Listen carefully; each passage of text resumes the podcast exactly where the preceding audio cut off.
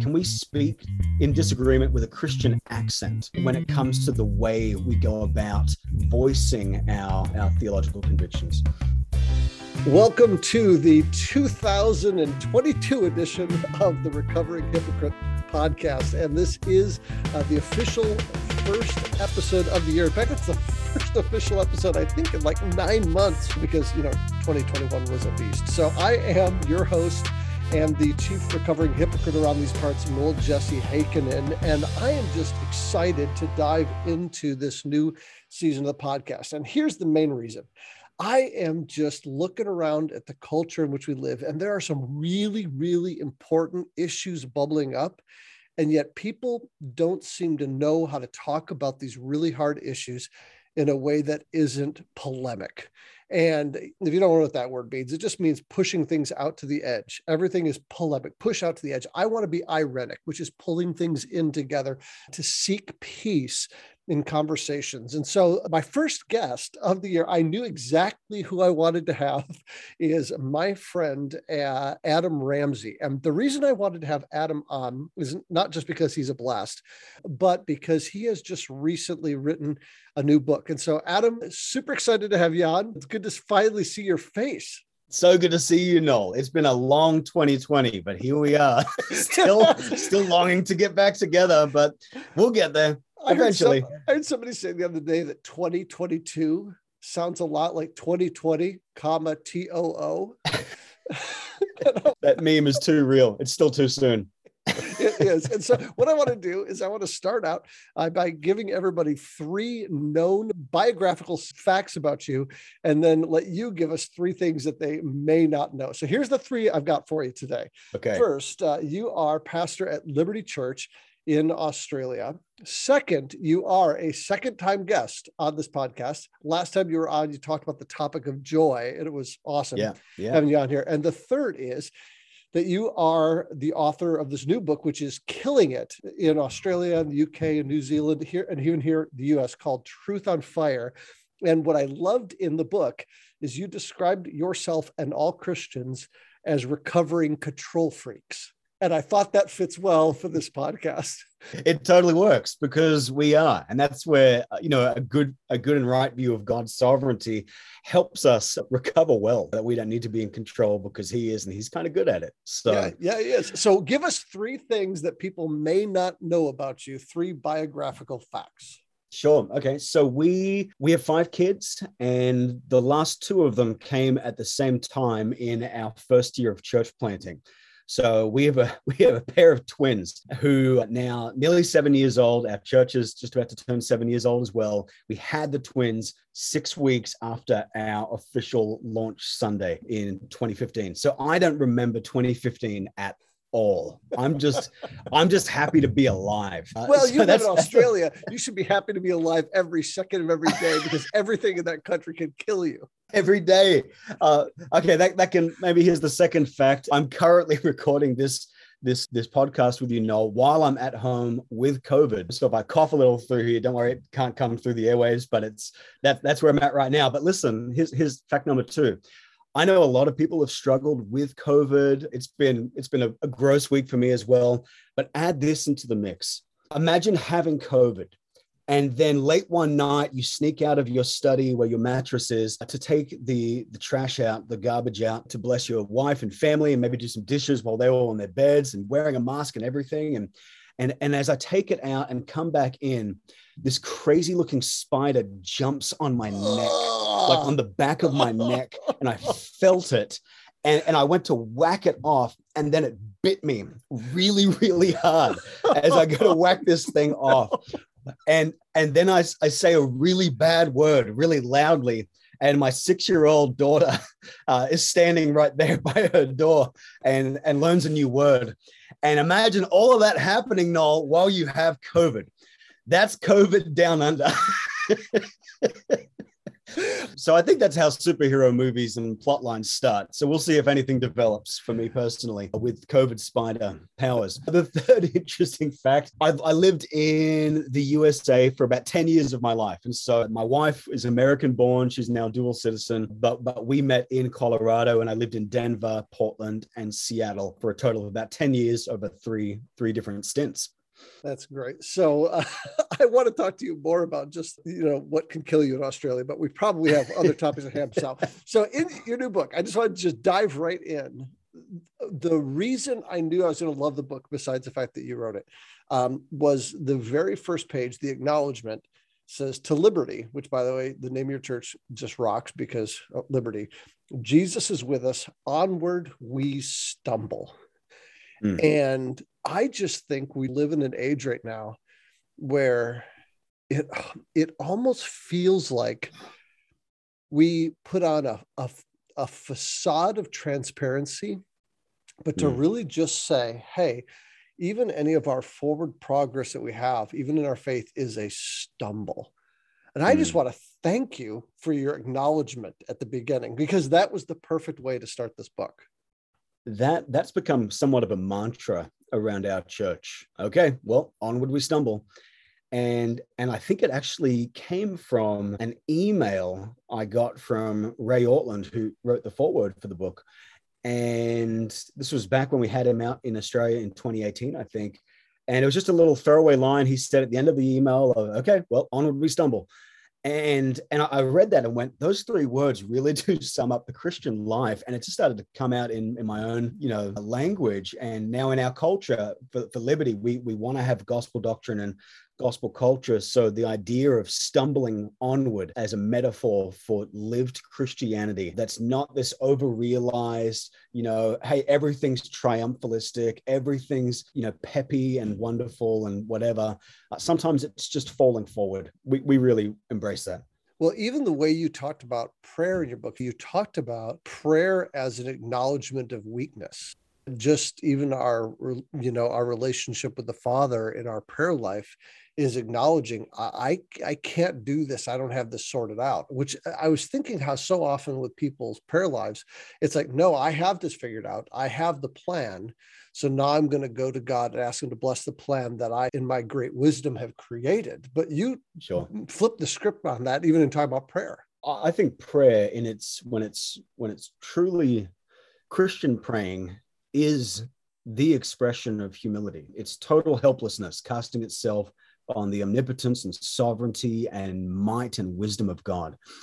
And, and I think to, to even flip that, I think one of the greatest expressions of pride in our lives is revealed to us in the mirror of our own prayer life. We can mm. we we can identify obvious kinds of pride like boasting and name name dropping and things like that you know, pretty easily. We, we kind of sniff that a long way away. But prayerlessness really is self reliance in its most true and ugly form. And so I know when I'm most prayerless, that is when I am most proud, most Adam Ramsey centered, and most in need of coming to God with open hands again that seeks his way and will, not mine. In your introduction, you wrote one of the great tragedies of this present generation of Christians has been the divorce between theological and experiential Christianity, what if we didn't have to choose between an intelligent faith and a passionate one? Talk about that a little bit. The book is really, in one sense, my testimony, and it's looking to combine these two realities of theological, you know, Bible literate driven Christianity, but in a way that that good theology and sound doctrine, and that's really, really important, doesn't become an end because it isn't an end, it's a means towards the right end, which is God Himself and an experience of God that's now lived uh, in the day to day, you know, of our lives. And so, so I, I, I want to see these two teams that are often like the, the theological thinker types, and they don't really do a whole lot with the feeler experiential types you know and that's that's kind of my i grew up in in experience driven churches that had they were very pragmatic there was a lot of passion there was uh, a lot of emotion involved and, and some of that's really really great but in those churches the bible was helpful but it wasn't central And I think there's a, a, huge danger in that for becoming anchorless and creating experiences of God that actually don't line up with scripture at all. That's that's really dangerous territory. And then in my late teens, early 20s, I, I reformed in my theology and found this whole new tribe, if you will, who are committed to, you know, a high view of scripture and and the sacraments and expository preaching and systematic theology. And they all love the Puritans. And, you know, it's like this, this, this whole new world, this ecosystem. And, and often I found in that ecosystem this coldness and and joylessness and a readiness to to use sound doctrine as a weapon and weaponize that against each other and, and others who had a lower view of sound doctrine than them. And I'm looking at both going, I really want you guys to learn from each other. There's a lot that the thinkers need the feelers to teach them about. And there's a lot that the feelers need the thinkers to teach them about. And I think I said in the book, the, the, the thinkers often look at the feelers uh, and see them as thoughtless. And the feelers often disregard the, the thinkers as lifeless. And uh, more often than not, both are completely right. So why do we have to choose? Let's well, have an I mean, intelligent I mean, faith and a passionate one. I mean, even from a purely scriptural standpoint, when the Bible talks about our heart, it talks about not just the seat of our emotions, but the seat of our will and our intellect and our mind. And throughout scripture, they're almost synonymous terms, head and heart. And so hmm. we are meant to be people who are both thinkers and feelers, that those two things are two sides of the same coin in how we're created. And I think it's just like every other area in our life, we have a propensity to not be comfortable with tension. So mm, we yeah. lean more toward whichever one we're more comfortable with to the detriment of the other. Absolutely absolutely. And, and that's what i tried to do is i want i mean i i i want this nolan i know you want this too is i want a christianity that is committed to theological clarity because sound doctrine matters but in a way that intensifies lived christianity and intensifies the life of the heart and and a right feeling both in worship corporately and individually as a follower of Jesus. And so the way that I structured the book was was taking attributes of God and then not just doing a, a theology on the attributes of God. It includes that but then asking the question okay, how does this attribute of God lead me into a particular experience with God and of God in the day to day of my life? And so I, I, I, looked through the scriptures, going, okay, what are the key biblical texts, and and, and how do which one how do these naturally pair with various Christian experiences, or, or vice versa? Sometimes, you know, I would take a, a biblical theme of lived Christianity, you know, say for example, patience, and and then I'd ask the question, okay, what is true about God that deepens an appetite in me for this particular experience? And so with that one, for example, you know, the attribute of God that that I need to help me cultivate a daily experience of patience is that God is faithful. The faithfulness of God, his timing is perfect. His promises are true and unbreakable. And if, if that's true, and it is, then he's never behind schedule. And when I actually believe that, that God's timing is perfect because his promises are true, because he's faithful, now I can become a person who is less less hurried in my own life, who is more patient, more willing to listen to other people who I disagree with, who frustrate me, but to understand that this is not a, a negotiable part of Christianity. This is one of the key fruit of the Spirit. Wow, even as you talked about that, it just made me think about how earlier you were mentioning pride and you know how pride comes out in our prayerlessness but it seems like pride comes out in our impatience. Oh, absolutely. Uh, so, so I mean, what is impatience but but a form of pride where I believe my timing is better than God's timing. Mm. I mean, that's that that's what impatience is when you get down to it. And that's actually, I think, why, you know, Solomon and all his wisdom in, in uh, you know, Ecclesiastes 7, 8, he says, better is the end of a thing than its beginning. And the patient in spirit is better than the proud in spirit. And I just find that fascinating that he juxtaposes patience and pride. In mm. other words, impatience wow. is a synonym for pride because patience is a juxtaposition of pride. So when I really become convinced that God knows what he's doing, that he is on the throne, that he is he is sovereign he is omnipotent he is omnipresent he is faithful he he inhabits not only everywhere of the universe but every when of the universe and of time as we know it my heart can learn to rest and and now breathe out patience which is a, a form of faith and worship and, and trust in him. You know as you're talking i was thinking about being in an airport and you and i both spend a fair amount of time in airports. And and one of my pet peeves is anytime someone just casually strolls in front of me without looking, and they're going, first of all, they're going slow, and then I get irritated, and then they stop. And I always think, what a prideful, arrogant person this person is that they didn't look to see the lane that I was in.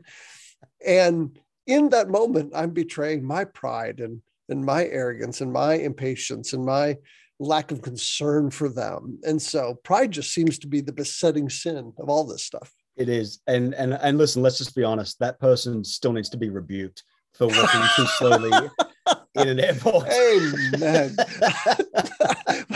and, and I'm about to confess my sin here. I did tell the story to my family at the dinner table one day, and I was proud of myself. I, I said, This genius thing happened at the airport. I said, This guy's walking toward me he's looking at his phone and he's just dinking around on his phone and it is clear he's going to run into me so i stayed in my lane and i just whispered under my voice look up look up look up look up look up look up look up until the last second he heard me and he jumped and i was so proud of myself and i shared that at the, the dinner table and my daughter said how incredibly prideful that was of you She's like, that's terrible.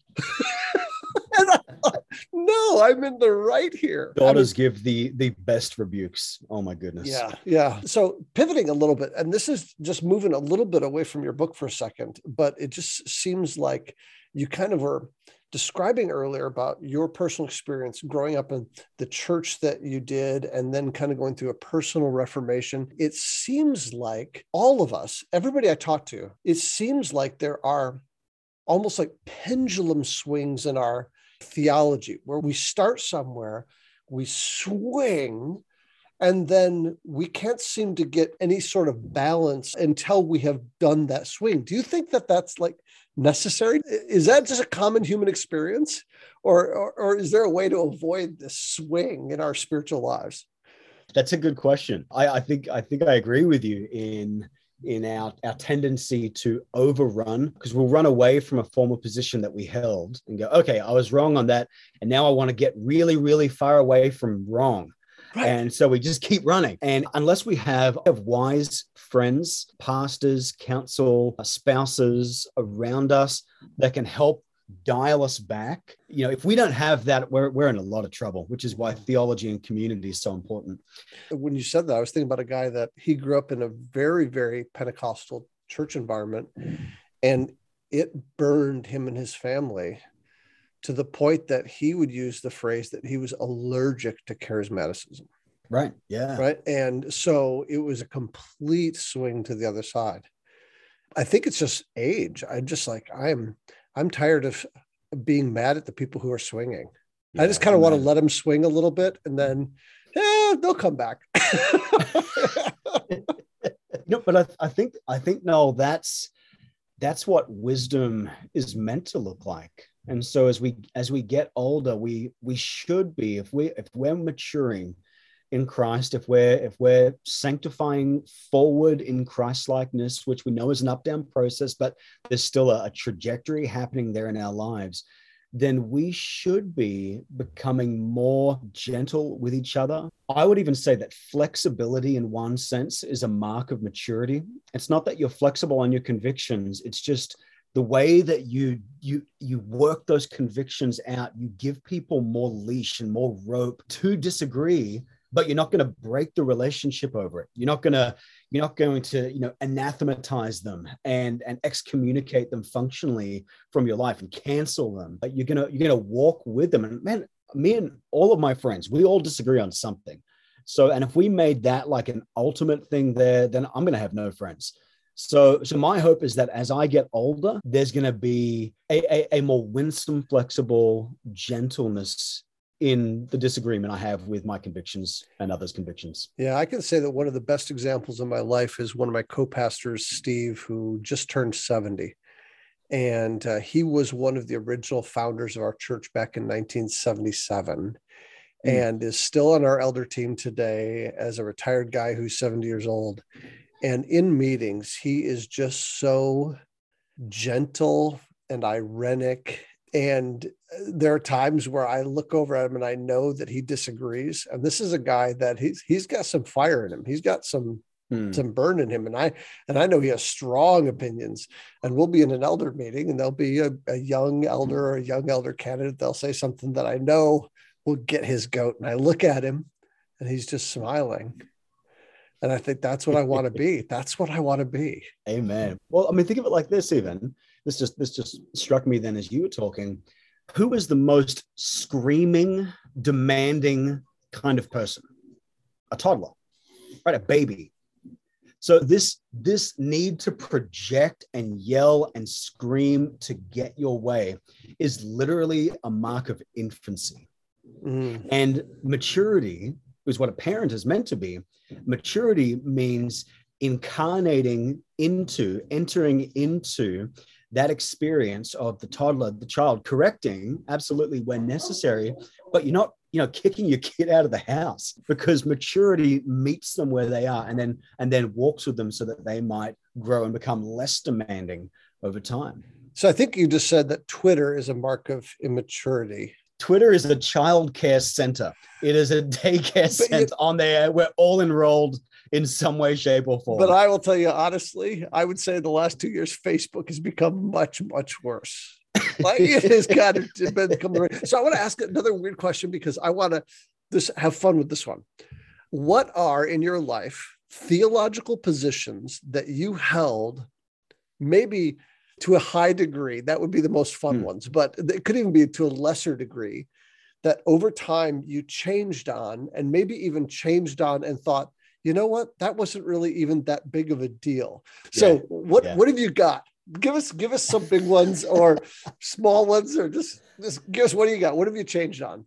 I mean, there's, there's, there's a few. I mean, the, the, the big one for me, the, the, the really big one for me would have been my Reformed theology. So I'm reformed in my theology, but I was very extremely Arminian, and I mean like like chat room Arminian, like that kind of level of of. And this is back when chat rooms were a thing, right? yeah, in the earlier days of the internet, but like wanting to argue about this and you know the, the, the great defender of free will was was how I would have seen myself and and then I got in, so I got into this really um, solid argument with John Piper on Reformed theology mm. and and That's I'm saying remarkable. all this stuff, and and he's saying all this stuff, and I'm saying all this stuff, and he's saying all this stuff. And I should clarify, he didn't know any of this. This was just very one-sided. and you and so I, you know, John Piper book.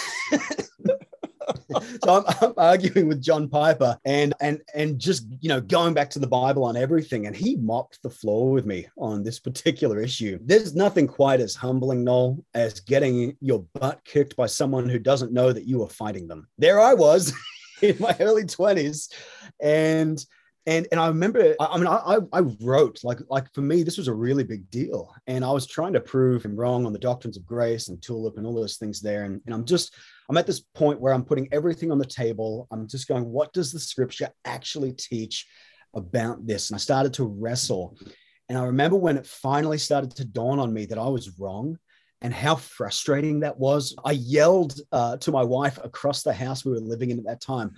I said, "Babe." Dang it.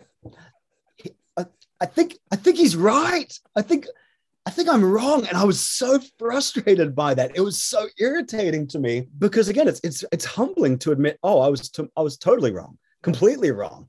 And and and then that began a journey for me where I started to wrestle and think and study all the more and more. And and, and so that would be that'd be a major one for me where I'm uh, now happily reformed and just just resting in the, the sovereignty of God's grace toward us. And then there's you know smaller ones along the way, like you know eschatology. I think I've I've changed teams three different times on that oh, one. We're doing a series right now at our church going through the Apostles' Creed.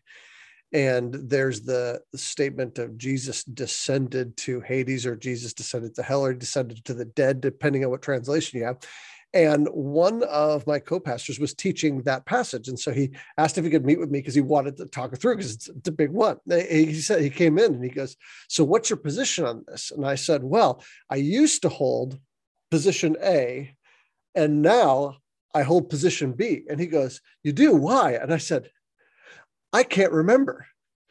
I mean, so I think sometimes we we have to not take ourselves so seriously. Now, this doesn't mean that we don't yeah. take the word of God seriously, that we don't really strive to believe what's scriptural, but we I think we just got to stop, I don't know, being so dogmatic, even with ourselves, and give ourselves and other people a little bit of grace. Even when we don't change our mind, that we would become warm to brothers and sisters in Christ who we don't see eye to eye on on that particular issue and not just tolerate them but but love them. Be, oh, be, so have good. have genuine affection and warmth for them. I think for me just to give you another one where i didn't change my mind on this but i softened in the way the conviction is exercised. So so so i would hold to you know credo baptism believers baptism and a, a number well that's because you're right. that's because you're right. Yeah. Um, keep going and there, you know, a number of years ago, I, I went through a period where I just wanted to really understand uh, what it was I thought was wrong. And, and just read everything I could on paedo baptism and and stuff of that covenant theology piece there, and just looking at the best voices within that. And because I love church history, I really wanted to see okay, what did the the, the first, second, third generation of, of Christians do as they w- worked out, you know, this pretty important part of our faith. And as I did that, I didn't change my, my theology on that particular one, but I understood better now where my my Paedo Baptist brothers and sisters were coming from. Mm-hmm. And it just didn't become, even though I don't change my practice, there was a softening that happened there. It's like, okay, I, I see what you're doing. I see what you mean. This isn't going to end the world us disagreeing on this and practicing this. It, it, might change some things in the way that we gather and worship and, and maybe aren't in the same church sometimes with one another. And that's okay, but there should be a genuine warmth for each other on these second order, third order doctrines. Yeah. You know, a couple of years ago, I did an exercise where I went into my Twitter feed and I deleted about two or 300 people that I agree with and I added about two or 300 people I disagreed mm. with on theological issues. And it was a little bit of an exercise to see if I could change the echo chamber, right? And what ended up happening is it balanced out my feed and I began to read the other side, right? And so you start mm. to see on both sides, you're like, and then people begin posting their papers and the books that they're reading. And so I found that I began to read books that I disagreed with. So like so like I'm a, complementarian, and by the way, I love that word, but I think it has just been dragged through the mud in our culture, totally. and and I don't think it means what people think it means, and I, I hate, it's just the best word. But I have egalitarian friends. I have friends who are women pastors.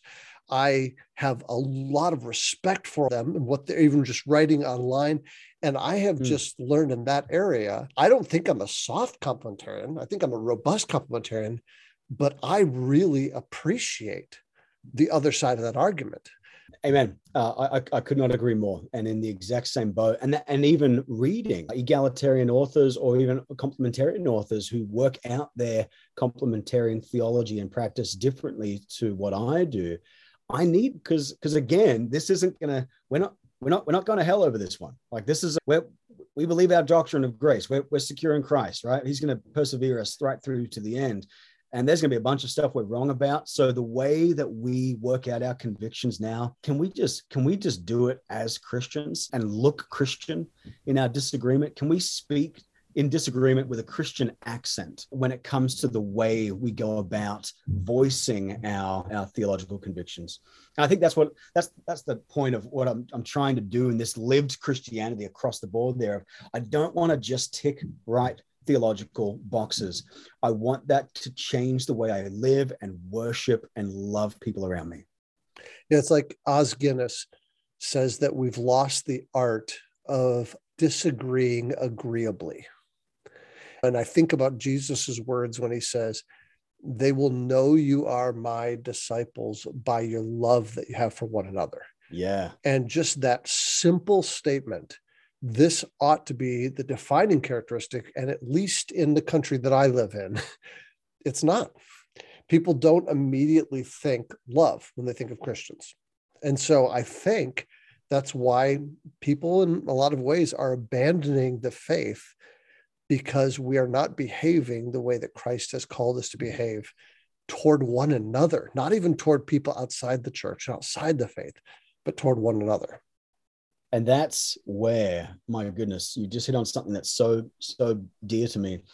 That's where, I mean, Francis Schaeffer talks about orthodoxy of doctrine and orthodoxy of community. And that orthodoxy of community is talking about the felt experience of love that marks Christian relationships within the body of Christ as this is the this is the validator. Either this is present and our claim that Christ is risen is is validated by the way we treat one another or we vandalize our claim with anti-gospel ugliness in the way mm. we treat each other and at the end of the day it does not matter how accurate our doctrine is if we are missing John 13, 34, and 35 as normal and obvious parts of our Christianity, we are not orthodox, regardless of mm. what we believe. Because orthodoxy includes not just our theology, but the way then we live it out. Mm. Maybe that's why Paul said, uh, watch your life and your doctrine that's closely. It. Yeah. It, it's both of yeah. those. The book uh, that you've written is amazing. I highly, highly recommend this book, Truth on Fire by Adam Ramsey. And, but I do, on, as a parting shot on our way out today, I just want to ask you a, just a dumb question. And that is other than your own book, what are you binging on these days? Maybe it's a oh, book, oh, maybe it's a series, maybe it's a drink, maybe it's a snack. What are you binging on these days that everybody should know about? That is a good question. Okay. If if it's a book, I I reread last year, just in December actually, so pretty recently, uh, Uncle Tom's Cabin, which is the 1850s novel by Harriet Beecher Stowe, and it it was my favorite book I read last year. I, I read it a, a year and a half before that, and it was my favorite book that year as well. I cannot recommend enough. If you have not read that book as a Christian, read that book it's uh, it's it's incredible not just in the you know i mean lincoln credits it with helping spark the civil war that then led to the abolition of slavery in america but there's few books now that i read and and tear up genuinely tear up as i'm reading it because of the beauty i'm seeing in a character and their love for jesus within this this pretty compelling story. I put that book down and and with genuinely wet eyes just sort of said to myself I want to be a better person now. Just from reading that book, I just I want to be a better person. I want to love Jesus like some of these characters in that book loved Jesus. So, so I would I would just say if you've never read it or if you haven't read that one in a long time, it's an oldie, but it is a real goody. That's awesome. There you go. Well, Adam, thank you so much for jumping on and being the first guest of 2022. I can't wait to see your face in person sometime, probably uh, before glory. Soon. But if not, we'll just see in glory, I guess, if COVID continues forever. So thank you so much for being on. It's so good to be with you, Noel. Thanks, man.